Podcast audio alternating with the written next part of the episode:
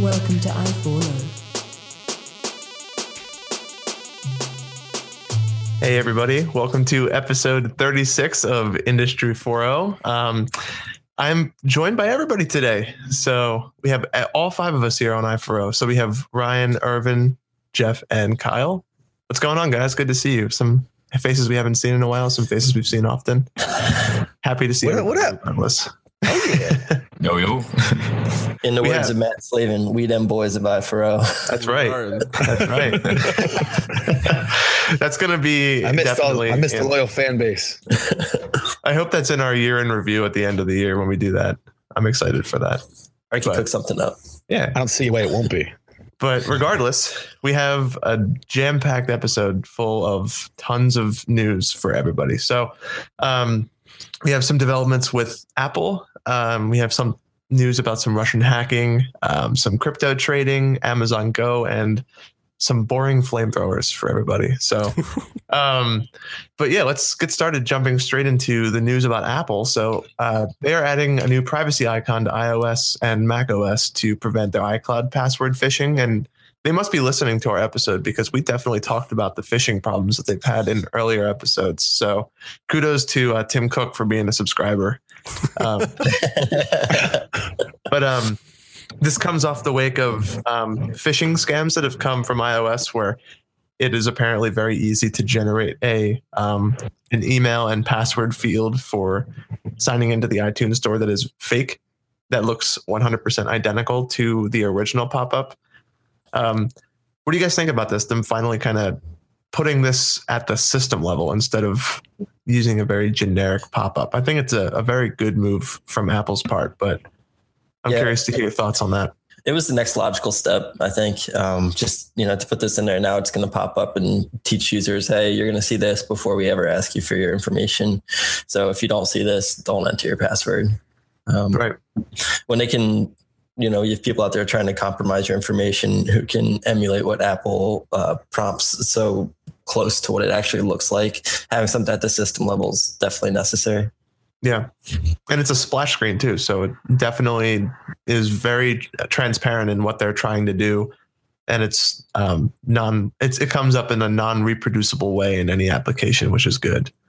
Um, Yeah, so there's, There's there's two main things. I think the I mean obviously like you touched on it's any any step to to getting better privacy is always a good step to take. It's a necessary step to take. Um, making sure that your information is protected and be is obviously great. I think the most important part is like you said the splash screen. It's they're forcing it upon you instead of just adding it in a detail in the terms of the update. So you know what to look for. There's no chance that you're going to miss it.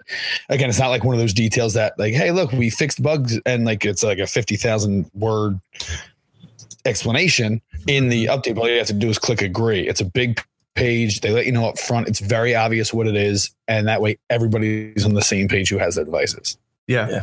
And it's nice to see this is coming to both iOS and Mac OS as well. Um, so anybody, so on any of their platforms, they seem to be solving this problem across the board, which is good because I'm pretty sure it's like security 101 to have any kind of information collecting to be done by something that can't be reproduced easily by an by a third party application. At least handled at the system level. So this is it's good to see that they're um, handling all that stuff at, like I said, at the system level too. Yeah. But um, and I think this says it's going to be coming to users this spring with public betas rolling out sooner. So if anybody is on their beta program, feel free to download and try it out and let us know. See how it is. Because uh, this also comes with, uh, according to this Verge article, comes with new Animoji, um, health records in the health app, and the ability to turn off processor throttling for iPhones with older batteries. That's something that we did talk about also. yeah i actually wanted to comment on that um, i have a, a friend his name's kyle trainer sorry kyle there's another kyle but uh, I, I, I told him about that that there's a you know there's an update with um, the ability to change the, the throttling of performance. And he was previously kind of avoiding updates because when you get an update, it tends to slow down your phone. And he was upset about it. So I said, try it out. And he said it's night and day. That it, his phone was like slow as molasses before, and then he updated, turned on the setting, and now his phone's just like it used to be. So Has there been any reported impact on battery life? I'm Uh, about that. I asked him to tell me about that, and I didn't hear anything. So I'm assuming he's doing okay. Nice. Um, And Apple. my my oh, go ahead. Go ahead, Irvin. My assumption was was that maybe they were changing the setting, assuming everyone's old battery wasn't going to be able to handle the performance. But I think that at least in my case, my battery I would assume was fine. So maybe when you turn off that throttling, you're not going to see that battery degradation because your battery wasn't so bent out of shape to begin mm-hmm. with. Yeah. But Um, well, Apple said that one of the main reasons that they did this, it caused phones to uh, randomly shut down. So if your friend was having that shutdown issue, it could come back after this update. But um, um, from the sound of it, he didn't have this issue. So I'm curious to see it actually rolls out. If people who were having shutdown issues, then Apple released the update that slows down the phone to prevent the shutdown issues. If they turn it back off, now will those shutdowns become come back? Right. well, I can promise you I'll hear about it if they do. So Yeah, yeah, for Stay sure. tuned. Maybe, maybe Jeff, maybe you haven't heard from him because his phone died. Hey, that's a good point. That's a really good point. Um, Oh man, not to jump too much around in the articles, but um, the there we have another article that we have about additional iOS updates that are coming sooner than spring for um, iOS 11.2.5. Um, this update that we just talked about is 11.3, but um, some news that comes out from the newest release from the iOS updates is um, there's some Siri news briefs and HomePod support. So there are additional changes coming through the pipeline, which is nice.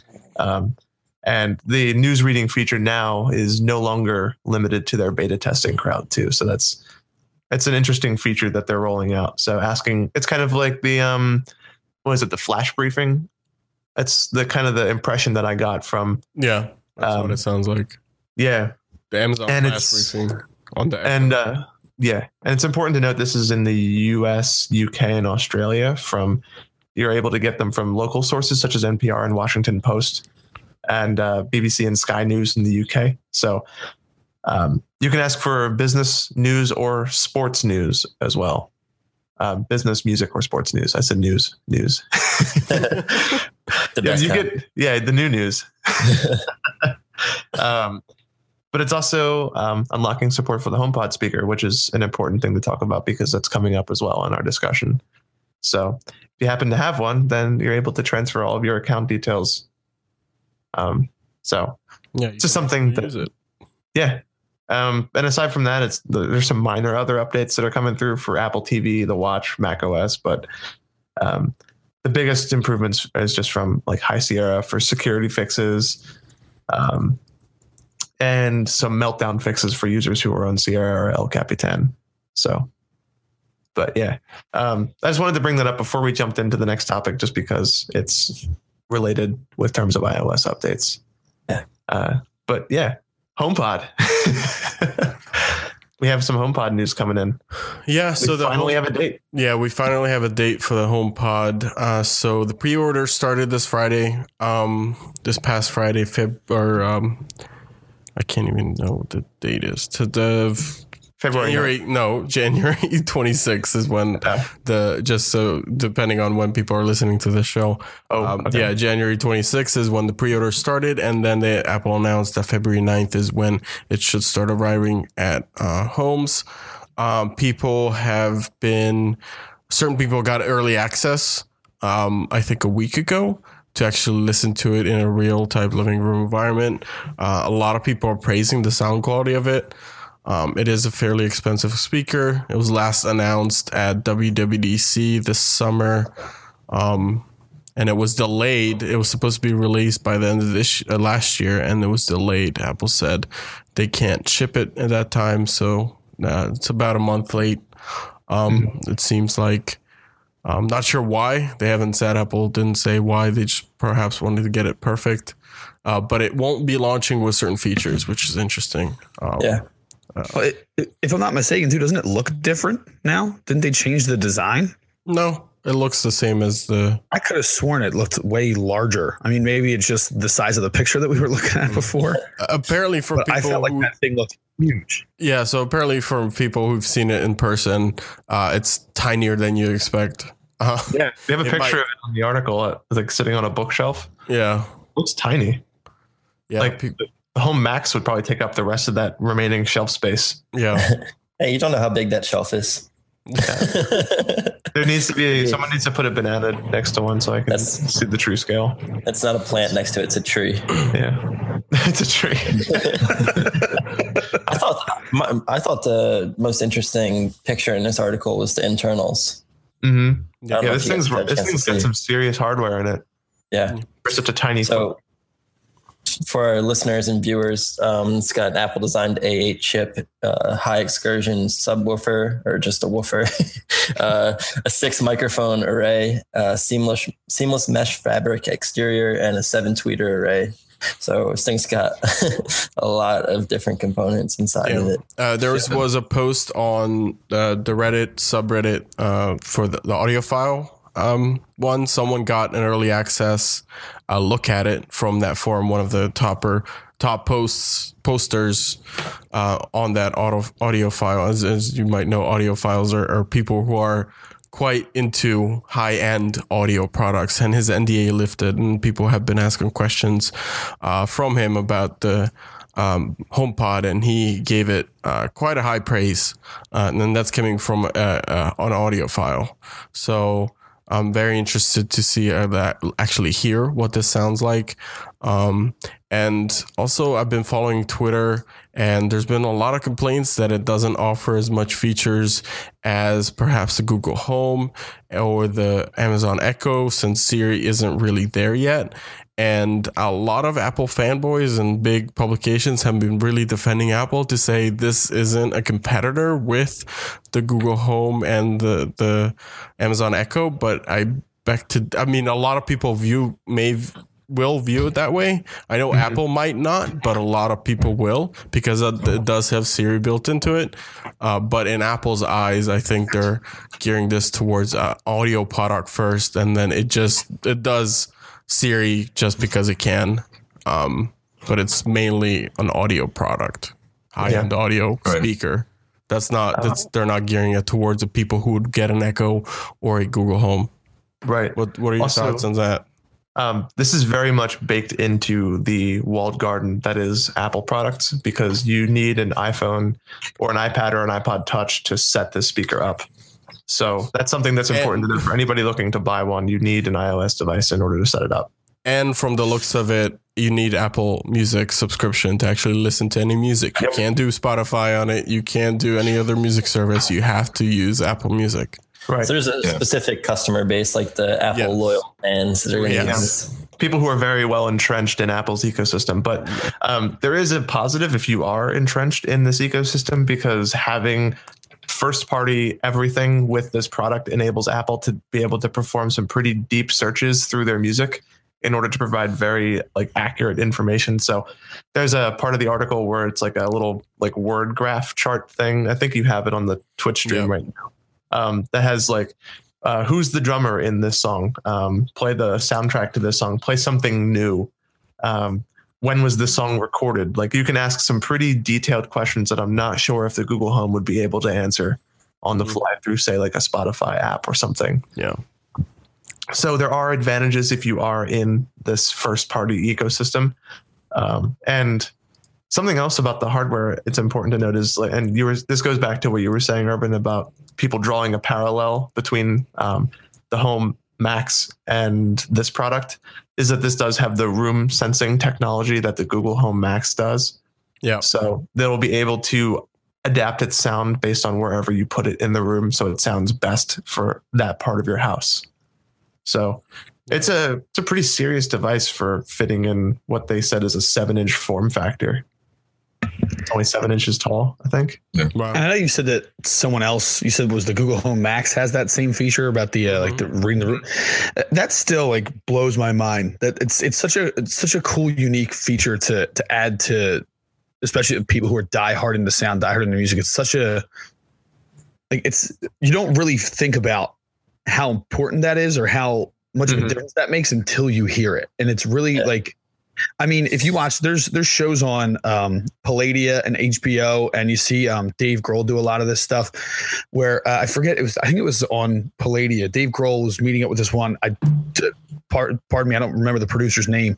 He has in, in a mansion, and the only room that isn't a recording studio is his bedroom. Every other room everything is set up a certain way in the room so he gets a different sound so the couch is in a certain place where the the amp is in a certain place this Mhm.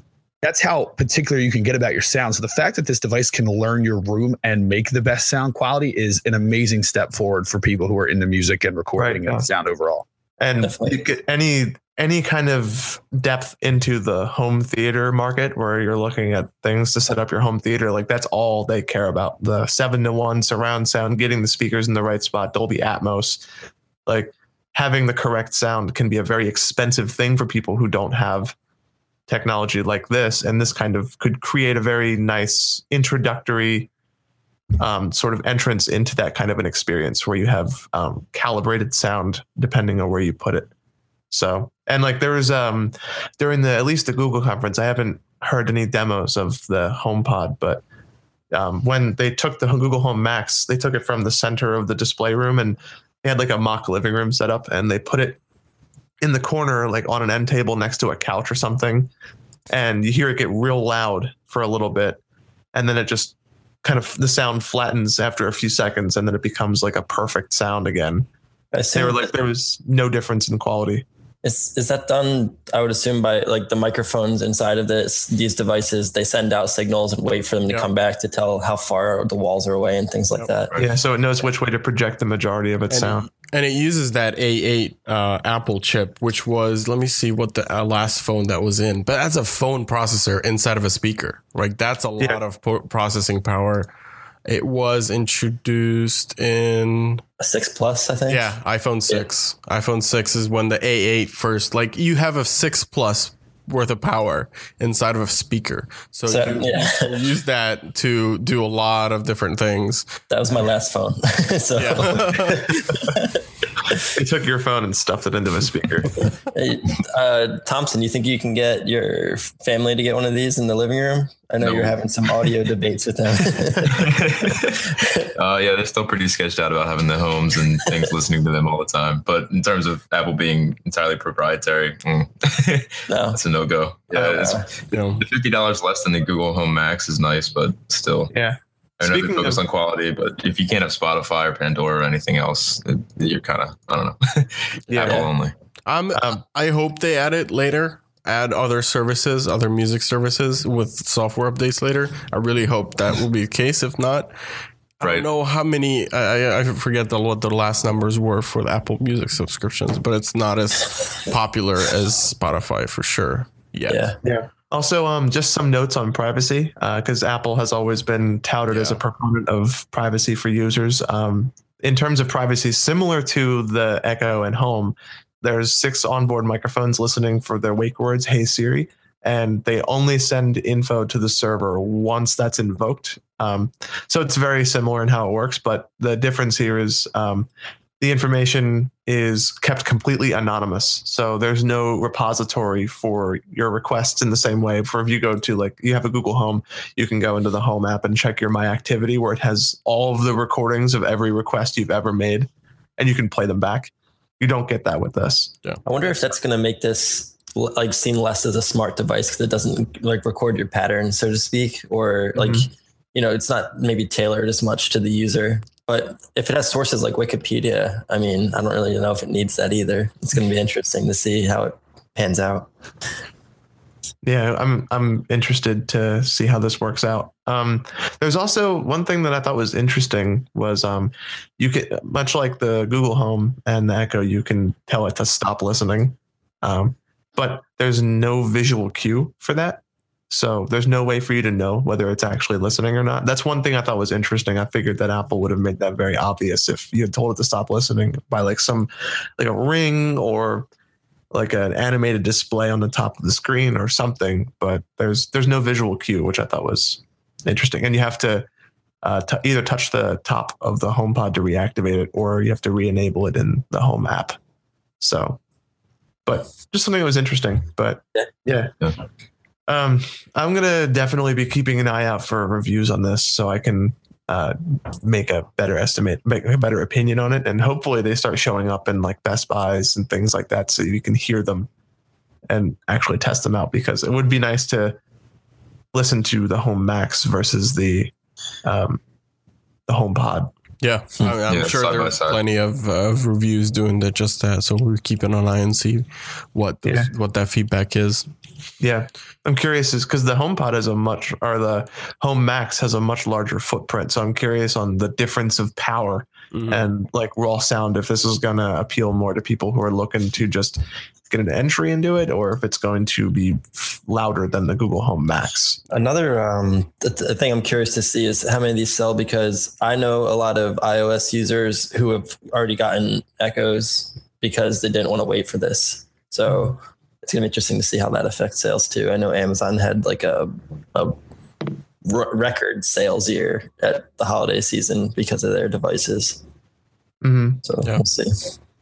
Yeah. And then we have one more Apple story. I think the Apple also is launching in that beta that Matt was talking about earlier. Um, and they're going to launch business chat uh, inside of iMessage, uh, which is quite interesting. Um, Yeah. I know Jeff, you were looking into this um, Yeah, before. it's it's pretty cool. Um, I am curious to see how this spreads to other uh, messaging apps as well. But I know Apple's taking some direction where they're trying to add a lot of features to their proprietary iMessage app. Um, so with this one, you'd be able to talk to businesses. Um, whether that be a person or a bot, I would assume it's a bot, but um, you can do things like order products or ask questions about products, um, get customer service on um, maybe an issue you're having, or check on shipment status, things like that. Mm. So you could, for the example, an article here is you know chatting with the Lowe's bot and saying, "Hey." Can you tell me about the faucets you have? And then they tell you about them, and you say, okay, let me order this one. And I say, okay, let's we'll go to your, um, I guess it would be Apple Pay, and you can Yeah. get Mhm. it delivered to your place tomorrow, all through a Yeah. message.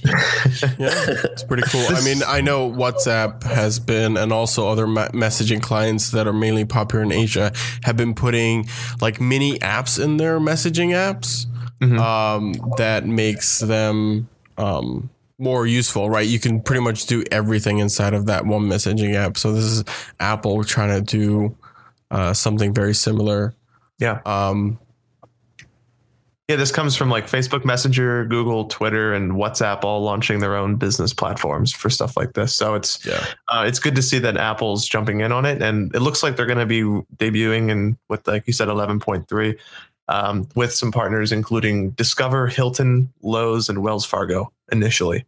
Um, and I guess this leverages, like you said, the Apple Pay payments that they rolled out in iMessage. So um, that would allow a very seamless experience for customers. And I, I honestly would not be surprised if you could see something such as Uber taking advantage of this down the line, among other, um, like maybe even Uber Eats as well. Just like some apps based on delivery services, where you don't necessarily need the person's phone number who's calling you for letting you know their rides there. Right. It's like a very anonymous way of doing that, so they don't have your number after the fact.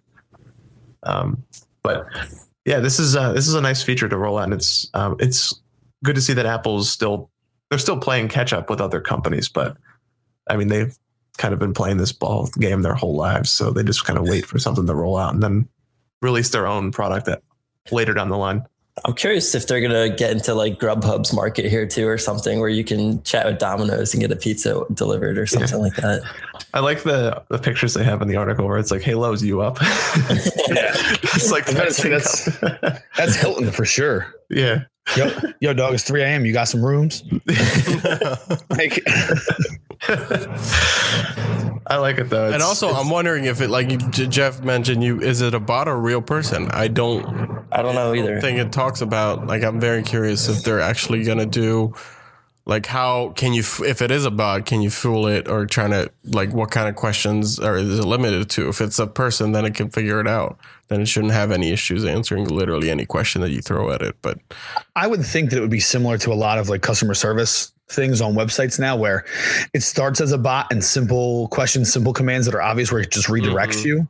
Yeah. Uh, it, it can handle, but anything beyond that, it alerts a customer service rep and that person takes over the chat. Good point. Mhm. yeah. What happens if you send it gifs or memes?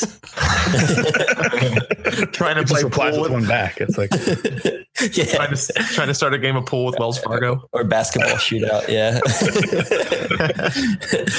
I like that. I, what if that that would be even better if the bot just tried to play.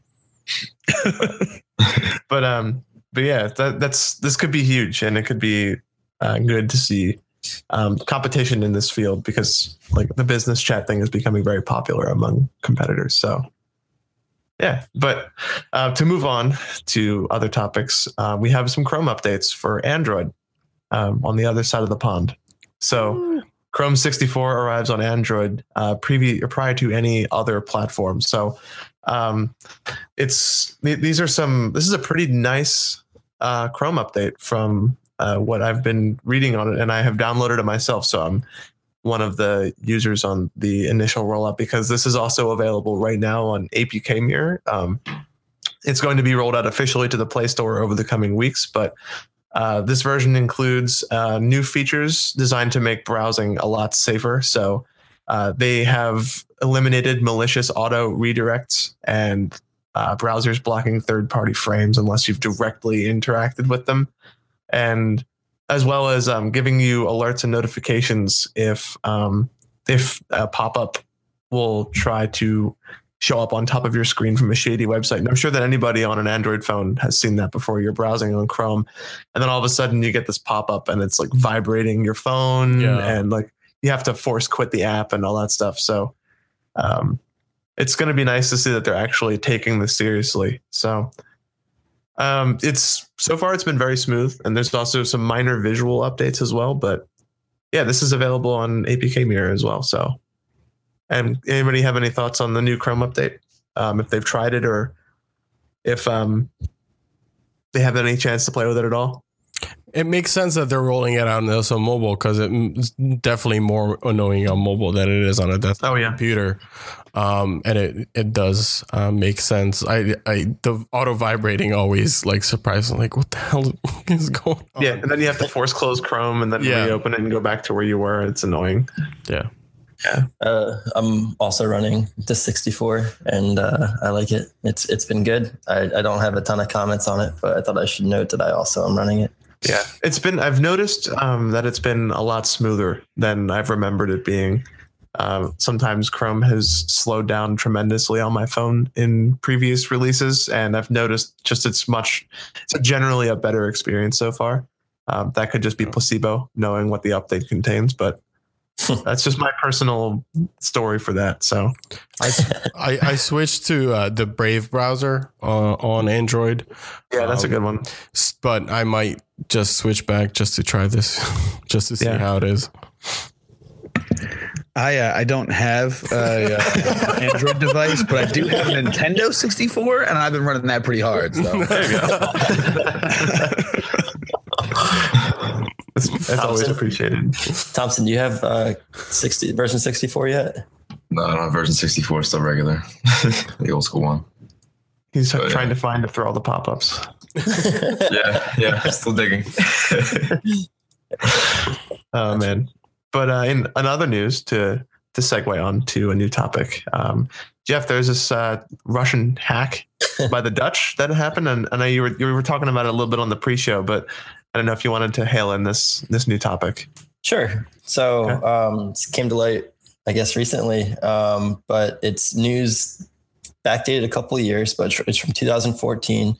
Um, but it's actually the division is called, it's the acronym is AIVD. It's the General Intelligence and Security Service of the Netherlands. So this is for the Dutch. Um, their domestic intelligence service. They actually hacked into the network of a building um, that was actually housing the hacking group called Cozy Bear, which you might have heard of, um, that eventually hacked the DNC. Um, but basically, this news came to light um, when Cozy Bear was uh, infiltrating U.S. systems, and since the Dutch had already hacked them, they were able to tip off U.S. intelligence agencies of this. Um, and this one is deep as the Dutch having access to all computer activity as well as video and audio access to the facility. So they knew exactly who was there and what they were doing and alerted the US intelligence agencies. So NSA, uh, CIA, and FBI could get involved. Um, so you hear all these stories about Russian hacking, and you don't ever hear stories about the Dutch hacking. So I thought it was pretty cool. Um, yeah. They kind of come in to save the day. Um, this is going on behind the scenes on a daily basis, I would assume, uh, between countries. And um, I don't know. What do you guys think about this kind of this kind of news?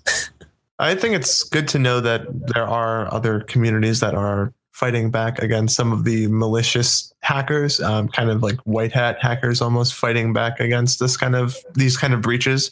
Um, but it's it's something that's good to note that um, the one of the paragraphs in the article mentions that this was key to the U.S. intelligence attribution of the DNC breach to Russia. Um, and the leaks that have followed, as well as the administration's recalcitrance in accepting the attribution, have made the Dutch intelligence community a little more cautious when it comes to sharing intelligence. Mm-hmm. So, uh, kind of the reaction of the global community has since made them a little more cautious in what they hand out to other intelligence agencies. But it is cool to know that there is this network of uh, communities who are kind of defending each other by hacking back, if you will. It just yeah. it, it, it's like a it's like a callback to those shows where you have the, the hackers and they're like two hacking groups trying to hack each other at the same time. They're like, we breached the system. And you're like getting like flashing lights on your that, this is that's like how I imagined that at first. Suddenly you're inside the matrix. All of a uh, sudden it's the 90s. Everyone's on CRT monitors. Steve Jackson's there for some reason. Yeah.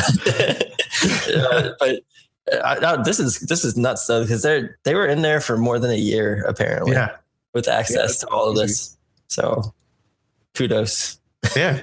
Um, it's good to know that there are communities out there that do this. So, Definitely. but yeah, and it, they had, you said they had images of every person who entered the room matching yeah, them against known Russian intelligence agents and officials in the pre-show. So like, yeah, anywhere there's crazy. anywhere there's surveillance in the building, like, or you know, their their security system, the Dutch mm-hmm. had access to all of that. So yeah, they said this. The article mentions they had access to the video cameras in a hallway outside the space where the hacking team worked. Yeah. So that's they know which hackers pick their nose and which ones don't. I gotta oh, say, I'm, I'm a little surprised they shared all that information with the U.S. Mm-hmm. Yeah, because they I mean, did it at first as a like, "Hey, you're getting hacked." but it, it's also a flag up to the U.S. Like, oh, we can see that you're getting hacked too. We can see what's on your end as well. so that's yeah. why I can see why they're saying they're a lot more cautious these days. Yeah, yeah, yeah. The recent Keep it on the DL. Hey, by the yeah. way, you guys might be having some uh, issues. I'm not gonna say why we know that, but uh, it's it's it's it's good to like the with recent news. It's not to be unexpected that the intelligence communities around the world have since rolled back being as open to sharing because of how other countries have accepted that information, whether it, accepting it as truth or false. So it's an important topic to discuss, regardless of what side people are on. But yeah, so um, in other news, there is uh, the app Robinhood adding zero zero fee cryptocurrency trading and tracking, which is big because I know other uh, cryptocurrency fees have been a huge hindrance in the crypto community community for accepting and dealing with transactions. I know. Uh, I think I think we reported on this. There was um, Steam rolling back Bitcoin, accepting Bitcoin because the fees were beginning to cost more than the price of the games they were selling. Um, but this is this is big for um, for the cryptocurrency community in general, having the ability to trade without fees. Hmm.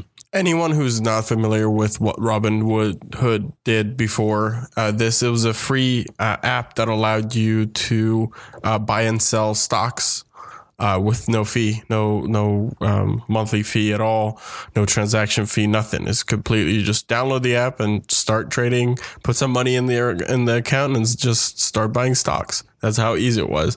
And now they're getting into the crypto game, uh, which is very very interesting. Um, mm-hmm. Yeah, Coinbase is, has been charging known to charge 1.5 to 4% in fees in the US, which is kind of crazy. Yeah. Um, and if people can save that, I think Coinbase is going to have a hard time uh, competing with Robinhood. Um, and if anybody out there is curious on what how Robinhood actually makes money, um, it's they do now have a Robinhood Gold plan, which you can play pay monthly, and it gives you several features. One of them in that is gives you access to um, after hours trading for if you're buying real uh, uh, stocks, and it gives you uh, faster access to your money. So let's say you give them five hundred dollars, you, you typically have to wait on the free account about three to five business days before that amount shows up in the uh, app. And if you pay for the gold account, it shows up immediately. And you just start trading. Um, so they take um, they make money that way. And if also you're not paying for the gold account, if you're just let's say you buy you put in five hundred bucks and you spend four fifty on stocks and you just have 50 bucks laying in the account they take that money and they they earn interest on it uh, which is kind of interesting. Um, so that's how robinhood makes uh, money. I know that i one of my friends john reached out and say is this a scam? Because he didn't use he didn't use robinhood before so he didn't know right? He saw these articles of free crypto trading it sounds too good to be true. But um, i trust robinhood that that they'll do. Yeah, it's definitely not a scam that they're doing this. Yeah. And uh, they let they let you buy and sell uh, Bitcoin and Ethereum. So it's and uh, as of today, which was the article was written on the 25th of January. Robinhood lets all users track the price news and set up alerts on those. And it says 14 other top crypto coins, including Litecoin and Ripple. Mhm. So there are um, plans to expand, and they're adding to this as as the days go by. So it is it's cool to see this that they're kind of operating and at like a and there it says they're adding at a break even basis and they don't plan on profiting from this functionality for the foreseeable future most likely because of the gold tier plan that Irvin mentioned which Mhm. costs anywhere between $6 and $200 a month depending on how much you're looking to uh, borrow and trade Yeah, so Their graph, their graphs look so nice and I know futuristic that too. the theme that they went with Yeah. is pretty awesome. And uh, It's, uh, yeah As, uh, I just opened up the uh, the one year. They they kind of break it down into w- what the difference or trend has been in the past 24 hours, week, month, year, and five year. I'm looking at the one year, and you can see that Bitcoin has gone up uh, about ten thousand six hundred sixty five dollars in the past year. so this is like, it's. It, I think it's going to be huge for crypto market. Um, Yeah. absolutely I'm wondering if there's going to be anything you can do with like what you have other crypto wallets where you can transfer coins between accounts or send it to someone else. If they're going to do anything like that with Robinhood, or if it's just taking stake in Bitcoin and then kind of sitting on it and trading it. Mhm. Um, like if you have Bitcoin somewhere else, can you send it to your Robinhood account? yeah, now that's interesting. Yeah, I don't think they mentioned that or talked about it. I would think that you'd have to turn it into US dollars and turn I it mean- back into Bitcoin. In theory, you would get have a Robinhood wallet then, right? You would have an Well- ad- address, a, an ad, a, a Bitcoin address that it stores this money in, or does it store it in Robinhood's wallet and you just Right. get access to it? That's very interesting Right. to see if what actually is. That's a good question. I guess we'll see. I'm I'm on I'm on the beta just to check out what it looks like. So we'll see. I'll Yeah. I'll let you guys know what I find out. Yeah, there's a waiting list now if you want to sign up, and I think they launch it sometime in February. That they're gonna officially launch um, this feature. But One of the cool features that I'm seeing mentioned in the article is um, in the case of uh, a skyrocket price or a plummet, you can place limit orders to set the price where you will automatically buy or sell without your without you interfering at all. yeah, Yeah, that's, Which I think is that- cool. that's a feature from brought over from the stock market uh, Well- side of things. Which I've done before for buying regular stocks of companies where it say, oh, if it, if it hits this uh, um, price, immediately buy like whatever two shares or three shares or whatever. it There's this this is already available too in a lot of other crypto apps or uh, markets, I guess. Like Bittrex and Binance both have the same feature. Um, so Is it was it Bittrex that just recently got breached? no, Um, there was a there was a um, Bittrex. I'm fairly certain it was. Uh, I'm not, not to derail the topic, but I thought I mean, it's a good conversation, but there has been more and more hacks to these uh, large exchanges, right? Because there's so much money pouring into them that it attracts the hackers, and they invest more Yeah. more time and and trying to. Uh, uh, Coin, coin. Sorry, this is CoinCheck that you're thinking of. oh CoinCheck, right, right, Yeah. right. Four hundred Yeah. million dollars of uh, was My stolen God. from the CoinCheck Yeah, in NEM currency. I'm not sure which one that is. uh, there was also recently a uh, Tokyo-based cryptocurrency exchange. Is that? Yeah, it is CoinCheck. Yep, that's the Yep. one. Yep.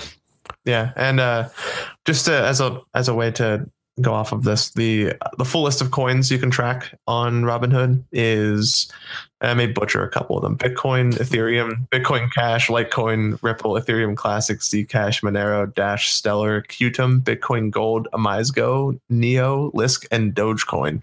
Because Dogecoin, tracking is incredibly important. Yeah.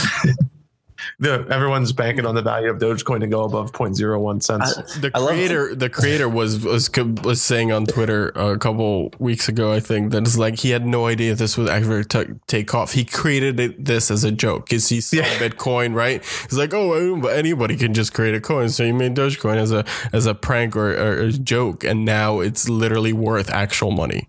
He's like, Wasn't it- people, stop. This was a joke. Yeah, stop. weren't, weren't we were we talking about this, or I'm not sure if it was with you guys, but some, someone was saying like, yeah, we haven't had a software developer on this for like over a year, and now it's Yeah. getting attention. oh man, and I- they're I- introducing. I know No, go ahead. someone earlier on who um, mined some Dogecoin just as a joke or just playing with the Bitcoin currencies. He currently has over 1.5 million Dogecoin. I don't know what that's worth. Let's see.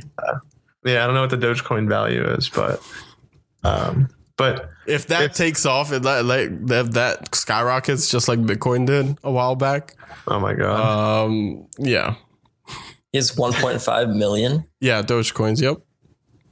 That's a good amount of money. Then it's worth seven. 73% of a cent. One Seven- Dogecoin. Yeah, that's what it looks like. 0.007 something US dollars. All right, let's see. 1.5 million. I'm gonna set my Live Robin- on the show. yeah. Set my Robinhood app to trade once it hits 0.01. Yeah, it's So- currently so- so- eleven eleven thousand dollars. Yeah, that's a good amount of money. Um, yeah. and he did it really early on, like when Dogecoin was just like a nothing. Yeah, Like so easy to mine, like one one hour you can get like fifty Dogecoin. you should sell so that way he can say that he literally profited from a meme. I think I think we all profit from memes though. We do. in one way or another. I'm part of the meme economy, My soul profits from memes. but um, yeah. So that the Robinhood app that's really promising, and I'm definitely going to be checking that out. Yeah. 100. percent Stay tuned on the news for that.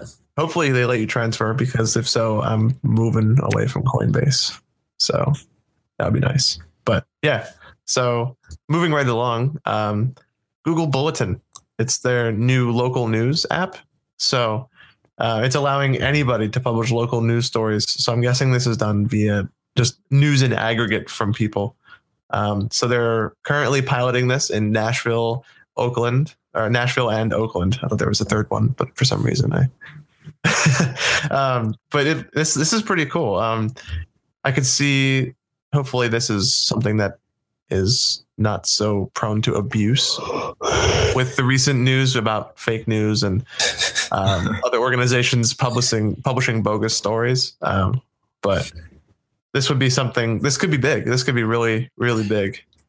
I think it's a nice attempt at them to step back, like make it uh, an advance in the social market of tech again. Um, I I think it's definitely going to get abused unless they moderate it. Uh, and you know, they're they're pretty good with AI, I'd say. So maybe they can uh, avoid that.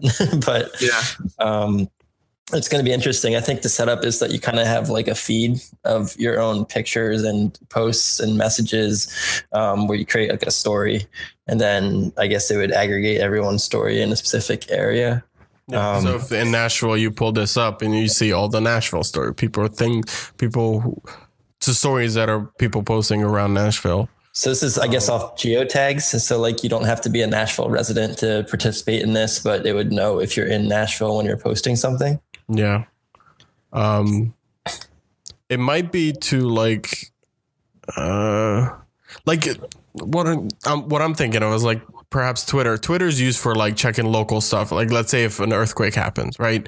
You check Twitter to see locally like what uh, I've heard these stories for people who live in California where an earthquake happens. Is like, did I actually feel an earthquake? The first thing that they check is not the news. They they check Twitter of people posting if they felt the same shake or something. This could perhaps replace that if if something is happening uh, in a town, people can just post on here and they can quickly pull this up as, and check on that story. And it could be like a live feed from real people on the scene or wherever it might be. They're, they're there and they're reporting live, posting pictures, videos of things that are happening.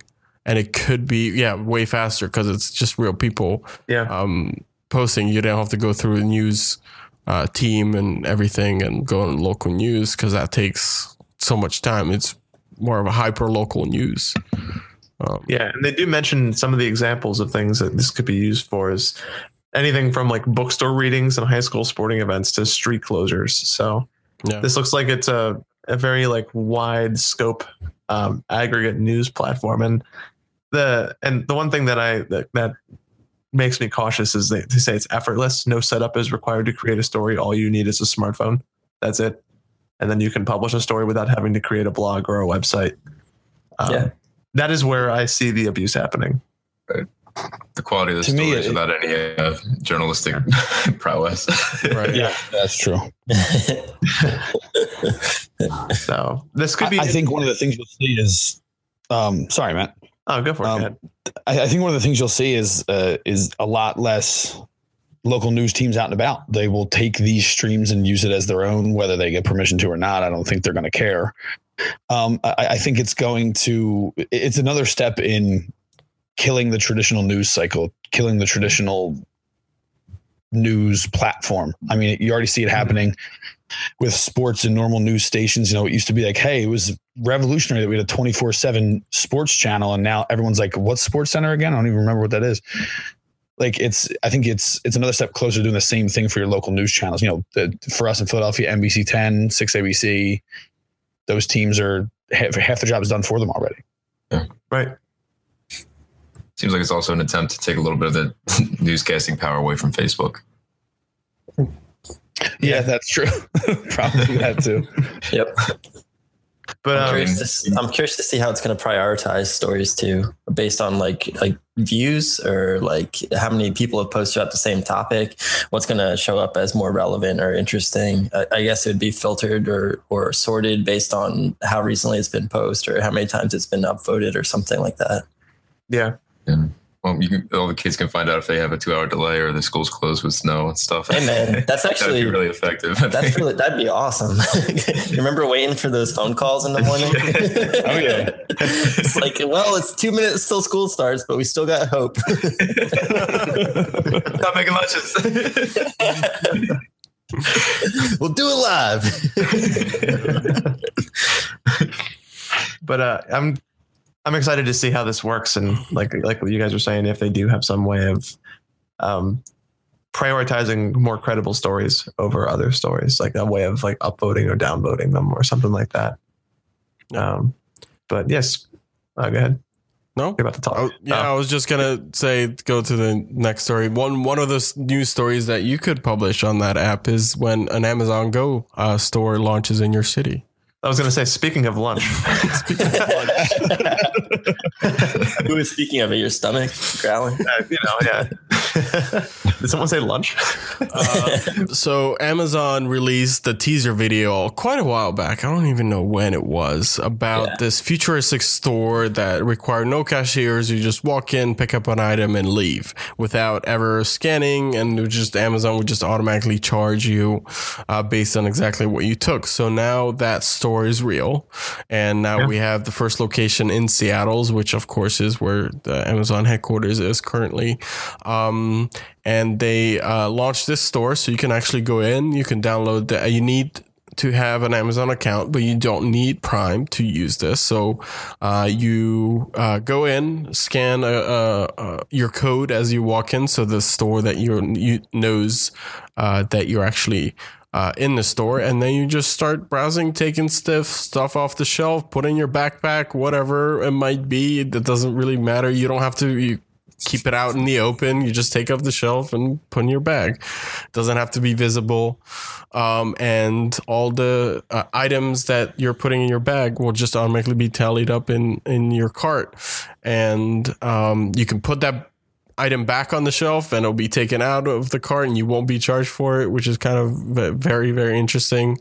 And yeah. they're mostly doing this by using uh, cameras and sensors above uh, where you're walking or the ceiling, uh, where it uses um, computer uh, vision to track uh, all of this to see exactly where you're walking about the store and what you're picking up, what you're putting down, and analyzing that. Um, so yeah, uh, one more one more job taken by computers as cashiers. Yeah, they move the lines. Uh. I'm interested that there's like no actual chips on the, the like the products or anything that yeah. are tracking. Yeah, um, so they said like, that. what if you what if you pick up a, a, one type of food and put it back in the wrong spot? Like what happens? Yeah, that, that, was what I was gonna say. Yeah, it, yeah. Like, so it keeps track of it. So right now they're not. Initially they said they were going to use something RFID chips, but right now they're not. So they're yeah. purely doing this via just vision. Um, so it knows what the item looks like, right? It knows what it looks like, so it tracks it and sees, okay, this is what put back on the shelf. It doesn't have to be the right shelf. It just puts it back and that gets taken out. I wonder if you can get kicked out of the store if you go in and like reorganize their food in the wrong way. I, I, was thinking like as a not to divert from the actual seriousness of the article, but I, I would go in the store and kind of like look left and right a couple times and put something in my bag just for fun. yeah. Yeah, and they were saying like they had to remind people all the time, like just leave, like don't don't attempt to pay for this in any way. They're like literally grab it and just yeah. go, just leave, just yeah. go we don't want you here anymore. But they've managed to take the line from the cash register and move it to outside the store to get in. Because now apparently anytime you go there, there's just a big line of people waiting to go and try this out for themselves. Yeah. And you might be thinking, what happens if the the vision system gets it wrong, right? You get either you, they don't charge you for um, something that you actually picked up, or they uh, charge or they um, charge you for something that um, you actually picked up or put down or you never actually picked up. Uh, right now, they're doing it by uh, honor system. So if you want to report that if they actually uh, they forgot to charge you for something. If you want to report it, you can, and then you can pay for it. If not, then it, they just won't charge you for it. They don't really care at this point. This is just a beta product, mm-hmm. just still testing it. So they would love to see that feedback. I'm assuming to say, yeah, you guys actually never charged me for this. I actually put it, picked it up, and put it in my bag. Um, I'm I'm sure that's very useful information to Amazon right now to perhaps train your system better to see where it went wrong, why it can actually detect it. But right now, that doesn't doesn't you can report if you want, but you don't have to. So you can just if it if the system messes up, you can just free take all the free stuff that it forgot to track. Yeah. And this looks like it's more of a, a convenience store than it yes. is like a grocery store. Yeah. Most of it looks like it's prepackaged meals and stuff that's easy to track, like alcohol and other things like that, um, like pre-made sandwiches, salads. Um, but like it would be much more difficult, I think, to implement this with something such as like produce or like a yeah. like a deli or something like that where you need measurements in order to know how much you're paying for it. Right. Yeah. instead of a prepackaged thing that would be the next step. And i'm assuming that's where they would implement like someone would give you like something with a qr code or like a qr code or an id with like the weight and how much of it you're buying yeah, yeah, this could be useful for lunch if you just walk in. It's like I just want yeah. a sandwich and a, and a drink and just pick it up and walk out. You're done. Yeah. That's it. Yeah. to talk to anyone, just skip the line and just yep, I'm done. As, as long as the mm. walking in part's quick. I think Matt was talking about that earlier. yeah, there's been like lines around the corner apparently to get into this place. So yeah. So if um, there's lines, doesn't that mean there's a limited number of people that can be in the store at any time? Yeah, I'm guessing it's more right. for like a fire hazard than it is technological. Uh, no, it is technology. There's a technological oh. limit right now of how many people can actually be in the store. They're working on increasing it, but yeah, right now there's a limit. I don't know what that limit is right now, but I know Five. no, it's, it's, just, just throw it out there. You know. it's definitely more than five. Uh, yeah, but um, yeah, there's a technological limit right now, but it's still in beta, right? They're testing it. This is the very first store. I think they said that the plan is to roll it out in uh, Whole Foods locations uh, more and more, which was quite interesting. What Do you would be? guys think- Is this going to be a 24 hour store, do you think? I mean, it should know. logically, might be. It could be. They, they just need to keep the power on overnight, really. Yeah. right? But um, one thing that I could see this uh, when they roll this out, I could very easily see grocery stores adopting this for their alcohol section in Whole Foods. So like Yeah. the little tiny beer section, which is closed off from the rest of the store and enclosed in a small area. It's a very easy place to monitor, and I could very, like I said, I could very easily see this being done and field tested in Whole Foods alcohol sections. They have that. They have an alcohol section in this Amazon Go store, and there's Mhm. actually a person before you walk in that checks your ID. Um, Yeah. for if you actually picked it up, because you can't. Like, how would you know that person is over 21? You really can't. I don't know Yeah. if vision technology is that uh, good yet that it can tell the person's age. Yeah. you It'd can check cool. versus license database. yeah.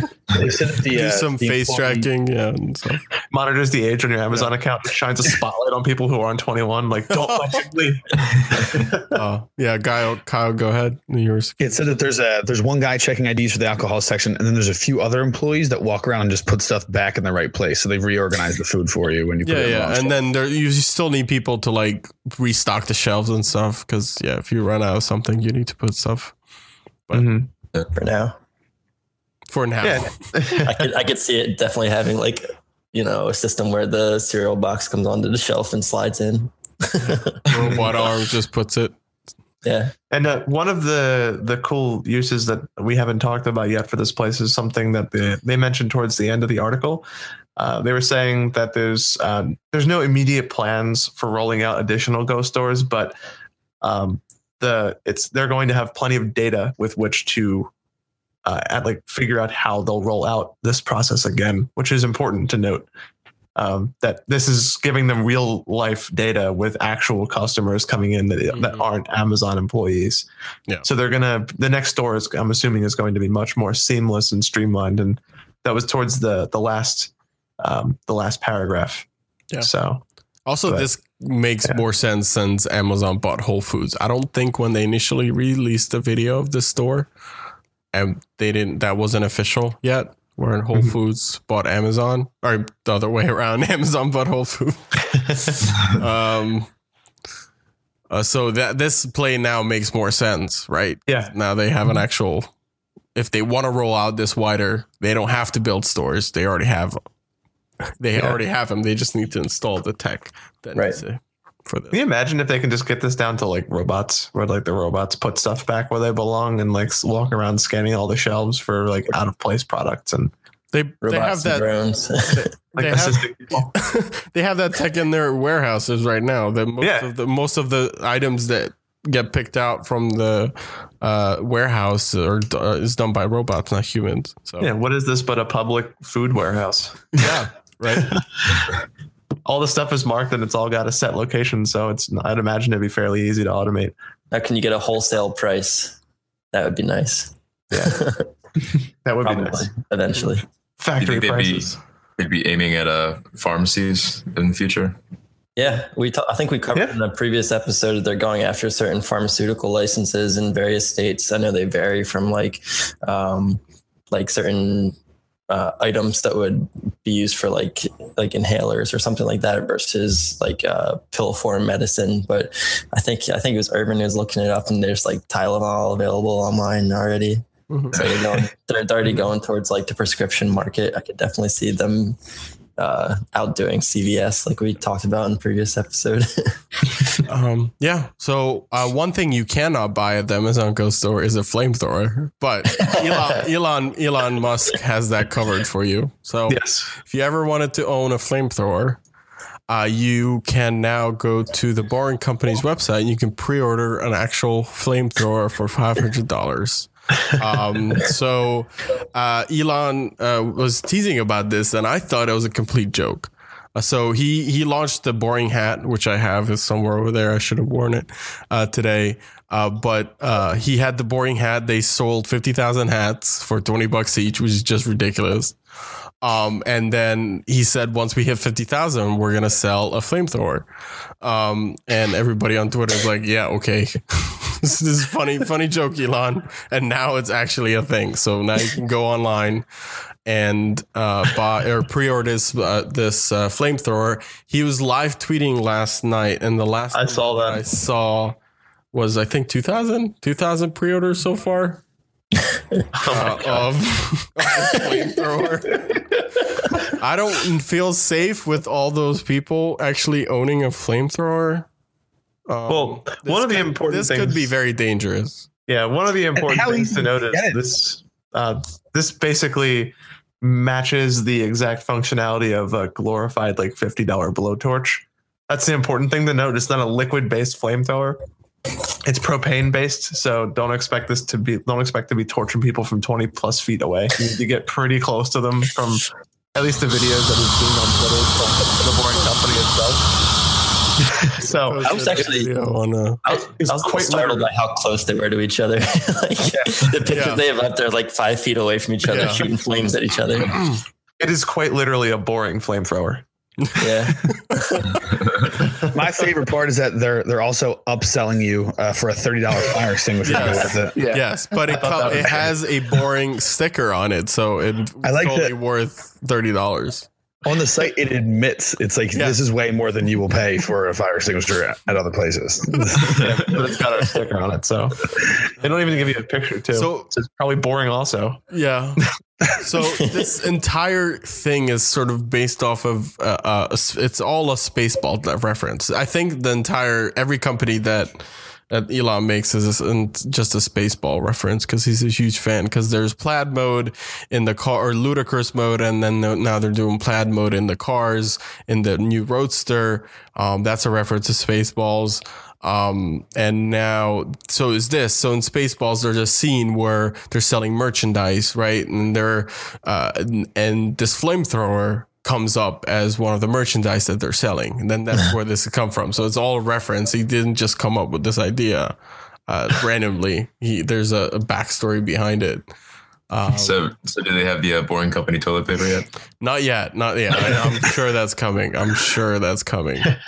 I'm I'm really tempted to get this, but I don't also don't want to burn my hat well, down. you know, there's a uh, there's a very uh, practical use for this for anybody living in the Northeast. Um, you could use this to melt snow on your driveway if you really wanted to. Who needs shovels when you can just walk Oh outside with a Yeah. flamethrower That's a really good idea. yeah. your driveway? Melt the snow with the flamethrower so it could re-solidify into ice instead. Yeah. And then you- That's, im- that's implying you Yeah, stop using the flamethrower. Yeah. then instead of and then instead of uh, having all the little kids running around the neighborhood getting paid to shovel, you will walk up to your neighbors and demand that they pay you to, to flamethrower their snow. you don't ask, you tell them. It's like, hey, I'm going to flamethrower the snow off of your driveway, and you are going to pay me. You will give me fifty dollars. You're going to help me pay off this flamethrower. but yeah, that this is like just barely legal. Like it's technically not a flamethrower. It's about as much of a flamethrower as Tesla's autopilot is true autopilot. So that's an important parallel to draw here. You're not actually Yeah. getting a, a flamethrower. You're getting it's going to go at most three or four feet in front of the Mhm. flamethrower. Yeah, the uh, official ATF uh, rules dedicate that it must be less than ten feet before it's actually called a yeah. And it can't be. And this is propane based. This isn't liquid based. So I did his research. yeah. Good. Well, I mean, you have to if you're selling literally an object that shoots out flames to the public. I mean, you better do your research, or you definitely will get in a lot of trouble. Yeah. So it, He also what put- you're Go ahead. what you're saying is like it's it's a little it's a little bit better than my can of Axe body spray and a lighter. Like it's a little bit better. All memories. I could see this being with the recent uh, legalization of recreational marijuana in California. I could see this being bought by some of the people who would take part in that as a very interesting lighter for. God. Oh, jeez. if, if all, I, all, box of pen in the back. that that like- just sounds really dangerous. Yeah. Also, people with beards like Kyle's can't use it because it just No. burn the entire thing off. Yeah. it's like, hey, you guys need a light. I got this. Pulls out flamethrower. He also posted a video where he's running towards the cameraman yeah. with, with the flamethrower, and the cameraman freaks out, and just runs back. oh man! I really hope people don't get injured by buying these and using them foolishly in their house, but. Um, Or else you might get burned, like you might get burned by ISPs for throttling your service. How's that for a transition? oh man! I like how I like their little warnings that they give on the pre-order page for this. The bottom one says may not be used on Boring Company decorative lacquered hay bales or Boring Company dockside munitions warehouses. What? you can't use this in a dockside munitions warehouse. It's a bad idea. And you also can't use it on their lacquered hay bales either. Yeah, That's funny. lacquered and flames don't don't aren't friends. Yeah. Before shipping, aspiring flamethrower aficionados will be sent a, a terms and conditions rhyme for review and acceptance. A rhyme. Yes. International com- customers can receive a full refund if they're not happy with the fees. Um, because I'm assuming this could even be stopped at the border, just seized, because it's probably illegal to ship people flamethrowers around the world.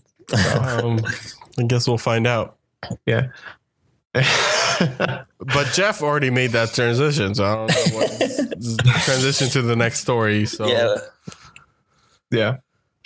you want to So- lead it off, Jeff? sure. a couple a couple minutes later. Uh, so New York is looking like it's the second state to be putting in um, regulations where they're trying to kind of um, enforce net neutrality in their state. Um, and this is based off the fact that, from what the article says, it's part, uh, by Ars Technica, that um, the ISPs would be disqualified from obtaining state contracts if they block, throttle, or prioritize internet content or applications, or require that end users pay different or higher rates to access specific types of content or applications. Yep. So this is New York. Um, they're kind of uh, going past what Montana um, had previously done, but they're those are two states that are trying to put in um, their own kind of rules to go against what the FCC is trying to do. hmm Which that that that oh, when net Charlie was overruled by or yeah by FCC that specifically prohibit uh, doing that right? States can't it says that specifically states can't create their own uh, regulations around this and and both Montana and now New York are are going against that and they they're really I guess breaking the rules breaking the law by doing this because it goes against what the FCC has ruled that that states can't do this. Mhm. And speaking of law, just I think we talked about this re- uh, before too, but there are 22 attorney generals suing the FCC, which means Yeah. that there's 20. I think isn't that 22 states? Isn't that what that means? Um, I'm not sure how that how the jurisdiction of attorney Yeah, it's 20, 20 works, yeah. 21 states and the District of Columbia are also in the FCC. Yeah, and it's, and it's pending uh, in several states. Um, I'm curious to see if any more states jump on this boat because it's something that is important, and I think that um, it's. I'm definitely going to be following this closely for sure. Yeah, I, I kind of want to give a shout out to Montana for being a trendsetter here out of nowhere. I didn't know they were Yeah. such internet aficionados. yeah, so um, yeah, I guess Montana had done the same thing about a week ago. I think we talked about that a little bit too. Mhm. Um, so Well, Yeah, a lot of those Midwestern states already only have one ISP provider um, in their state. So that's not surprising that they're uh, kind of looking at this as a way to prevent a monopoly from forming within within their state. So it, in some ways, Right. it could be in their best interest to do this policy to defend uh, competition in their state through legislature. including uh, th- what was there's something some buzz about uh, a state internet service provider too. or something like that. Do you guys hear about this? It was like a instead of like a, your Comcast or Verizon, there was like a state-run internet service. I think in was that Colorado, Irvin? Where was that? Um, they're popping up everywhere. I don't know Mhm. the specific one that you're uh, referring to, but the municipal wa- uh, municipal internet uh, is popping up everywhere, and I think p- people wanna and it's run their own, basically be their own ISP or local ISP. So let's say Philly wants to make their own ISP. It might be hard for a big city like that, but could go through all the buildings. But that's a bad example. But um, Yeah, Philly's wanna- kind of got a the Comcast has a chokehold in the city, so Yeah, but you could just run your own cables. You can get get get the city to to pay for, uh, get some money from the city to perhaps pay for if you want to run your own local um, internet. Um, and bypass all the ISPs that are already there. You can definitely do that, Yeah. and people have been doing it. And that's a one way to preserve net neutrality, right? Because that control, you control the rules. The community controls the rules because it's community owned not absolutely. owned by a Yeah. bigger corporation. You have people who complain about Comcast customer service. So I wonder how much worse it would be if it was state customer service. I don't know. We'll I don't know. I guess i- i- if it's anything, yeah. If I think com, you have to you have to have a really bad customer service if you're going to top Comcast's customer service. so I would be very impressed if someone managed to get worse than that. so, but yeah, that's this is this is good news. I'm really happy to hear that they're going through with this. Hopefully, Pennsylvania follows suit. But like I said, I'm going to definitely keep an eye on this to see which states go through with this. But as for us, I don't know if you guys have anything else you wanted to bring up about this, but um, I think that brings about the end of the episode. We can start doing the show notes or the show plugs. All right. I'll take that as a resounding Yeah. all set. um, so as for us, you can find us on any of the available social media platforms. You can find us on Twitter, Instagram, Facebook, anywhere really. Um, and we post semi frequently to Facebook and those various social medias. Uh, you can find us on Facebook, Instagram, and Twitter at Industry40, all spelled out. Um, in any of the other platforms, generally just typing in the name of the podcast will get you the the correct link. But um, feel free to leave us a review on one of iTunes or Google Play. We stream to both of those platforms, plus any other number of um, your favorite podcatcher apps that carry an RSS feed. So you can find us on basically anywhere. Um, and feel free to leave us a review because we love reading the reviews and learning about what we did wrong, what we did right, ways we can improve on our stuff. And I know we have a couple of iTunes reviews, not anything relatively recent, but um, it it helps us. It makes us better. So and plus we like reading the reviews. So and you're welcome to leave us some Facebook reviews also. But um, as for that, uh, I know you guys have other things you're working on. Um, you guys want to talk about any of the stuff you're working on? I know Irvin and uh, Ryan, you guys just recently went out and did some uh, nice photography. So I don't know if you guys wanted to talk about that at all. Yeah, if you uh, we're gonna be posting some cool pictures we went in the city yesterday. Um, get some cool shots, and uh, we'll be posting those on all the social media, but mainly for me, Instagram. If you want to check it out, go to instagram.com slash irvin.lucas um, and check those out. Look, be able to look out for those. Go take some cool time lapses and, and cool shots of the city. Um, it was definitely fun yesterday. Yeah, exciting stuff. What about you, Jeff? Anything you got working on? Not currently. Maybe when I return to base for a little while. Um, but I uh, I can plug my SoundCloud. Yeah. Um, you could find me at soundcloud.com slash the J Bones. Uh, I have some beats that I made in the past up there, and the intro and outro music for our episodes are beats that I made myself. Nice. All right. Um, uh, Kyle, anything you wanted to talk about? There we go. Nothing, nothing at the moment. Um, uh, stay tuned though. Uh, working on putting together a couple uh, podcasts. Going to reinvigorate the wrestling podcast world uh, with another podcast uh, since the other one slowed down, and possibly dabbling into sports as well. So stay tuned. I'll give you guys something. Very cool. Awesome. Cool. Um, as for going back to us for just a brief moment before we close out, uh, they, as a heads up, there is not going to be an i4o explains this week. Just as a heads up, uh, we don't want to force any topics if we don't have anything big in the news. So, just as a as an FYI and a PSA to our listeners, um, what to look out for. FYI, LOL. FYI, LOL, PSA, BB, BTW. Um, but uh, yeah, that's I think that's the end of the episode. So thanks for listening, guys, and I'll see you guys in the next one.